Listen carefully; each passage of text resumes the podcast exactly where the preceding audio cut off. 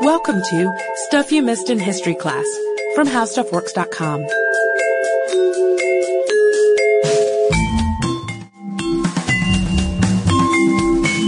Hello and welcome to the podcast. I'm Sarah Dowdy. And I'm Deblina Chakraborty. And we talk about royalty a lot on the podcast. It's really one of my favorite subjects to cover. And consequently, because we talk about it so often, some subgenres have developed. One of them, royal imposters. You know, we've talked about guys like Lambert Simnel. And false Dimitri. Yeah, another self-proclaimed monarchs like Emperor Norton. And the King of Beaver Island, James Strang. Yeah, or just sad royal childhoods like Queen Victoria, Queen Elizabeth. There seem to be a lot of those. I know almost every other royalty episode is a sad royal childhood, but one of my favorite of these royal subgenres though is the puppet ruler. You know, somebody who is important or maybe really charismatic or just well connected, maybe just well born and kind of weak and easy to control, who is ultimately propped up by a more powerful outside force who's really controlling things. And we're going to talk about a famous puppet ruler today, Ferdinand Maximilian, Archduke of Austria by birth, Emperor of Mexico by invitation. And he'll really surprise you. He's naive but good-hearted. He truly believes the people of Mexico want him, an Austrian prince, to rule them, though he's deliberately misled in that respect, and we'll look at that a little bit more later. He takes this opportunity to rule with fatal dedication. Yeah, I think he really will surprise you guys as a as a not so good example of a puppet ruler when it all comes down to it. But we're also going to talk about the antithesis of royalty today. Mexico's national hero Benito Juarez, who was a self-made man who rose to the presidency, you know, got his own education and successfully defended his country from an allied European invasion, you know, pretty serious stuff. But that these two men, a Habsburg prince and uh, the orphaned son of Zapotec Indians, should ever be in conflict together in Mexico is just pretty bizarre when you think about it, but that they had remarkably similar plans for what they wanted to do with Mexico, plans for the people of Mexico, is just downright strange. So we're going to talk about both of them. We're going to talk about many, many countries and many rulers in this episode. It really has something for everyone. It does. But first, we're going to start out with Maximilian. Ferdinand Maximilian Joseph was born in Vienna July 6, 1832, and his full title was Prince Imperial and Archduke of Austria, Prince Royal of Hungary and Bohemia. That sounds pretty fancy, like a lot of power, but those were really just his younger son titles.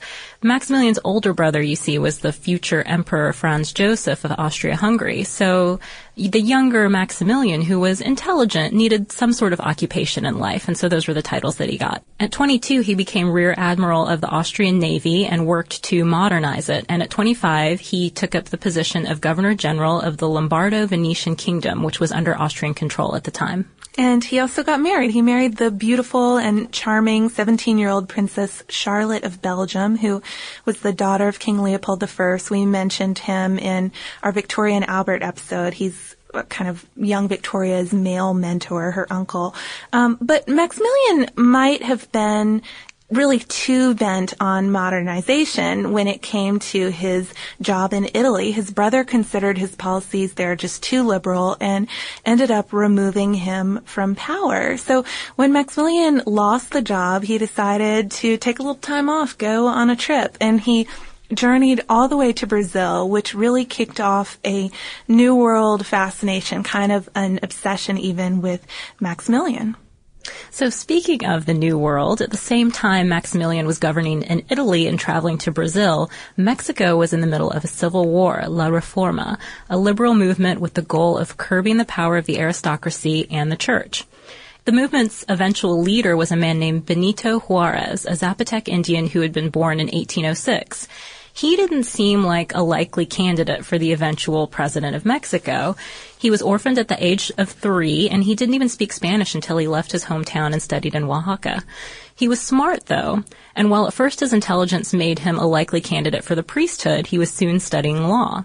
His first public office was on the municipal council, and he became a member of both the state and national legislatures, judge, and eventually governor of Oaxaca, making him a notable public figure in the state. But he got into trouble by being so notable because when the Conservative Party of Mexico returned to power in the elections of 1853, Juarez was exiled into the United States, and he lived in New Orleans in really uh, almost semi-poverty, I've seen it described, for two years before his party took back control and he was appointed Minister of Justice and Public Instruction for the new administration. And the new reform government started to make some really, really big changes in Mexico, and these changes were, of course, supported by Juarez as a as a minister. And just to give you a sense of what was going on, um, the government abolished the special courts for the clergy and the military. It broke up landed estates in this attempt to sort of create a middle class from scratch in Mexico, and it forced the church to sell its property. Though don't think of it quite like Henry VIII style because they didn't actually start confiscating property. And then it also increased the educational opportunities available to the poor, something that Juarez especially was really interested in, and you can understand why from his own background. And most importantly, the government created a new constitution in 1857. So basically, they were in the process of transforming Mexico into a modern nation state. But in 1858, the conservatives revolted and Juarez was forced to withdraw from Veracruz where he created his own government in exile. And that began a three year long war of the reform, which started before Juarez could finally return to power in 1861 where he was voted president. He inherits a lot of problems though. After three years of war, Mexico is deep in debt.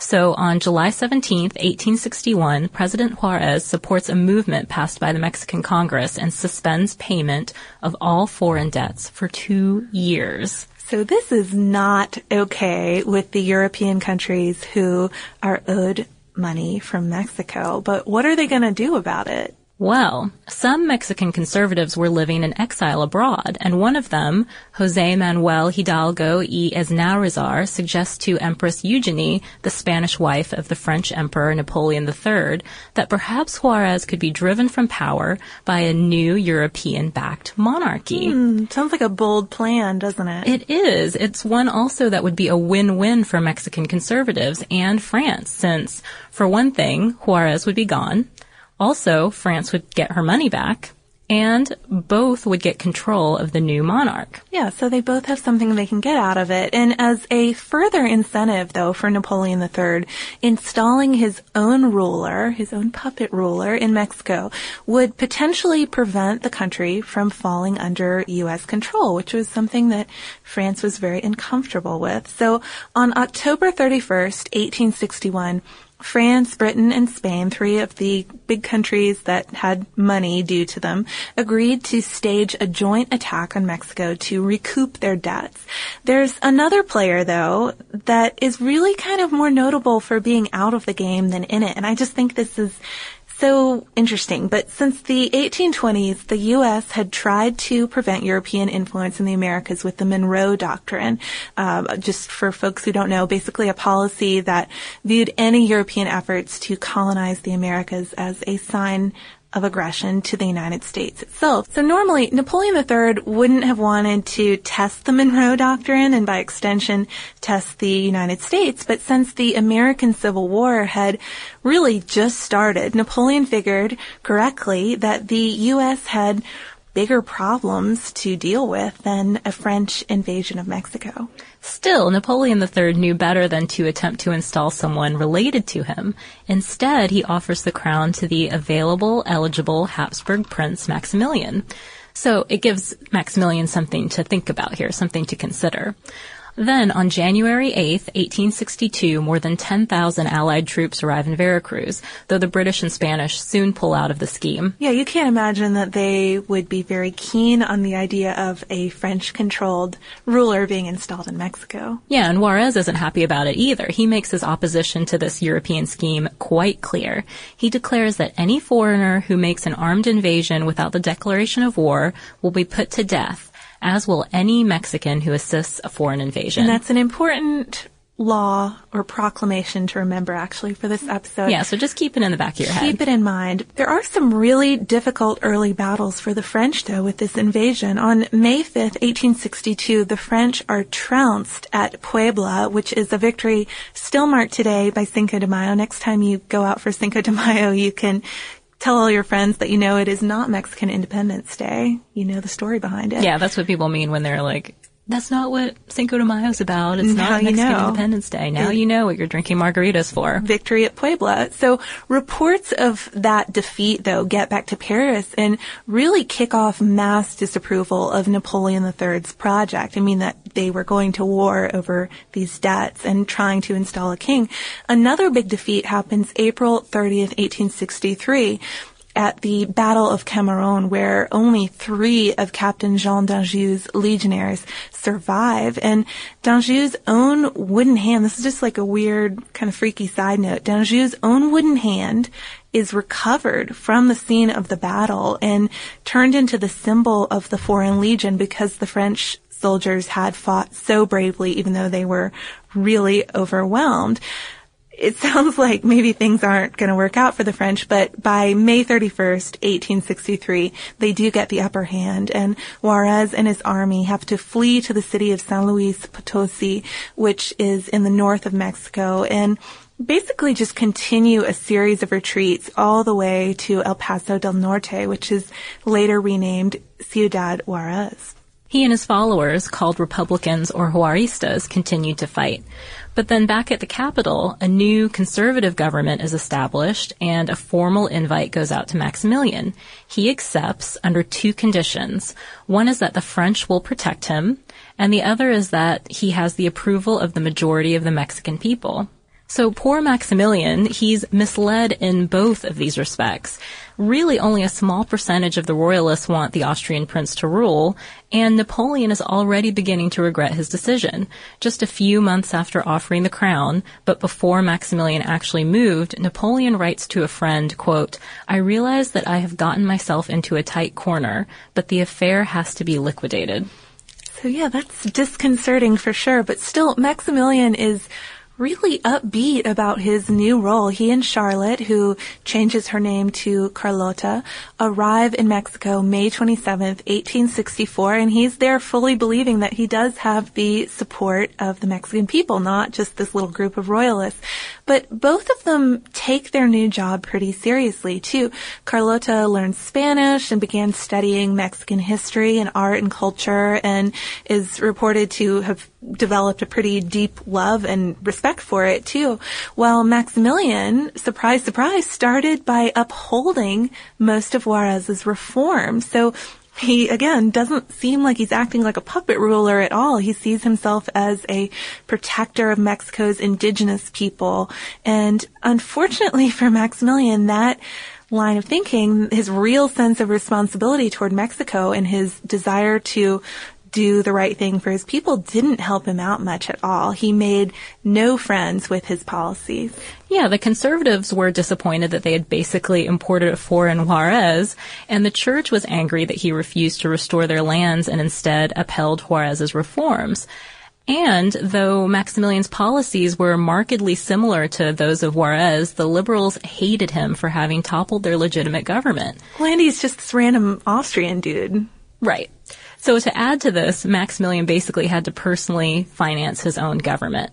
France took all the customs revenue to pay back that pre-war debt, so everything came from Maximilian's own inheritance. Which really makes it seem that France wasn't going into this in good faith. I mean, I know Napoleon had, Napoleon III had multiple motives, but if his primary motive was to get the money back at the expense of the government he had set up, you have to wonder what his intentions really were all along. And meanwhile, it's not like the fighting's over either. Maximilian has to get further help from his brother in Austria and his father-in-law in Belgium. And the U.S., even though the Civil War is ongoing, is still a factor. Lincoln didn't openly complain about the violation of the Monroe Doctrine because there was too much fear on his part of creating an alliance between the French and the Confederates. And meanwhile, Maximilian refused the services of Confederate troops who had moved into Mexico for fear he'd anger Lincoln to the point of war. Lincoln's support, however, was already with Juarez. The two wrote to each other and the U.S. provided him with some assistance even during the Civil War. After the war ended, more than 50,000 U.S. soldiers approached the border and transferred arms and weapons to the Juaristas. By June 29, 1865, even the idealistic Maximilian could see the writing on the wall. He could see what was about to happen here. He wrote, quote, It must be said openly that our military situation is very bad. The American Civil War has ended and threat of war with the United States looms. So Napoleon III sees the writing on the wall too, though. On January 15th, 1866, he informs Maximilian that he's going to withdraw French troops from Mexico. And he doesn't even wait for a reply before he publicly announces that intention. So when Carlota figures out what's going on and realizes that France is pulling out, she heads off to Europe to try to rally support around her husband. She begs Napoleon III to reconsider. She asks Pope Pius IX to help. And when it becomes clear that no one can really do anything for Maximilian, she has a mental breakdown and she suffers from the effects of that for the rest of her life. So Maximilian, meanwhile, he still believes that he has the support of the Mexicans, and he won't abdicate since he feels like he'll be abandoning them if he does so. So his backers make him supreme commander of the Imperial Army, and on February 5th, 1867, he leaves Mexico City for Querétaro, where he's met by his generals Miramon and Mejia. They await Juarez's advancing army there. Querétaro falls May 15, 1867, and Maximilian is arrested. His living conditions are harsh. There's no cot, and there are these ironic reading choices like the history of King Charles I of England. Which I'd have to say it would be depressing to read about a king who had lost his throne and his head while you were in prison. Indeed. And then on June 13th, Maximilian and his generals go to trial where they're charged under the old Juarez decree of 1862, that one that we mentioned to you guys earlier and asked you to remember. That's coming into play now. And so they're court-martialed and condemned to death, and on June 19th, they're executed by firing squad outside of Querétaro. Miramon and Mejia are shot in the back as traitors, and Maximilian is shot head on. And Maximilian goes down pretty memorably. His supposed last words are Viva Mexico, Viva la Independencia. So Juarez's decision to execute Maximilian is really pretty unpopular abroad. Men like Victor Hugo and Giuseppe Garibaldi, who is another former podcast subject, uh, had even petitioned Juarez to spare the Archduke's life. But because Juarez wanted to set an example for would-be invaders coming into his country, and because so many Mexicans had died in the war, Juarez decided not to spare Maximilian, obviously. By July 1st, though, news of the death had gotten back to Paris right as Napoleon III was about to open the prize-giving ceremony of the Paris World's Fair. So really bad timing for him. And as detailed accounts started coming out, some people's anger at Napoleon III is really rekindled. You know, why did he get into this in the first place? And uh, especially because Maximilian is a pretty sympathetic figure. One of the people who is disturbed at France's involvement in this whole thing is Edouard Manet, who decides to go against his own dislike of painting what he hadn't seen. You know, he, he believes artists should paint from life. He decides to go against that principle and recreate the execution of Maximilian, because of course he had not been there himself. But he doesn't go about it like the heroic, historic picture kind of style. He uses really detailed news reports, and there are all of these very strange. You can you can look them up actually on MoMA's website because they had an exhibit of some of Manet's paintings of this. You can check out these little cut and paste postcards people were really into making of the time, taking pictures of uh, just soldiers in this case, the wall where Maximilian was executed, and then pasting on heads, like pasting on Maximilian's real head or Mejia's real head. And uh, so Manet had all of this kind of stuff to look at, and he did a series of paintings that, due to their controversial subject matter, were never exhibited in Paris during his lifetime. But we want to give you sort of some closure on our other subjects we've covered in this podcast too, especially Juarez, because his later history really surprised me. I knew him as a Mexican national hero, and I figured since he was an older man at this time, he probably had um, sort of a heroic end of life. But even though he was reelected president of Mexico, political mistakes late in his career made him really extremely unpopular at his death. Yeah, he died in 1872 and didn't become the celebrated hero that he is today until the 20th century when it became clear that his reforms had helped modernize the country. Carlota, or Charlotte, lived until 1927, and she never really recovered from her paranoia and mental illness. She spent the rest of her life in castles in Belgium and in Italy, and Maximilian's older brother, Franz Joseph, reigned as emperor until 1916. So that wraps it up. I thought this was such an interesting subject to learn about, especially considering that it's going on parallel to the American Civil War. And the fact that the U.S. is at war is such an interesting, um, such an important part of it all, kind of why it's able to start in the first place and it is an influence in why it finishes. It's kind of an early example of some major global politics going on. Yeah, it's actually a really complicated story. It is, but it's got these charismatic figures involved that make it kind of fun to talk about. And consequently, because it is a good story, it's been suggested a lot. So we want to thank listeners Gabriella and Jen and Mike and probably other people who have suggested Maximilian or Juarez before. And I think that's probably a good segue to some listener mail. We have three gorgeous postcards here from listener Abby from Texas, and she recently took a trip to visit her in-laws in Moscow. So she sent us a postcard of the Kremlin, a postcard of the Tsar Bell, and a postcard of the Novodevichy convent. I hope I said that correctly.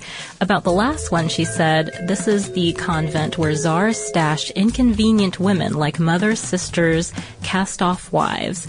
If you paid a cross under the river into the convent, all your sins are absolved pretty cool. Yeah. And they really story. are beautiful postcards. Yes. Thank you so much for sending those, Abby. If any of you would like to send us maybe not something so physical, but an email suggesting a topic, um, like the one we talked about today, or just any old topic you want to hear about, please email us at historypodcast at howstuffworks.com, or you can look us up on Facebook or on Twitter at Missed History. And if you want to learn a little bit more about Mexican traditions or about royalty, we do have articles on both of those on our website. You can search for them on our homepage at www.howstuffworks.com. Be sure to check out our new video podcast, Stuff from the Future. Join How Stuff Works staff as we explore the most promising and perplexing possibilities of tomorrow. The How Stuff Works iPhone app has arrived. Download it today on iTunes.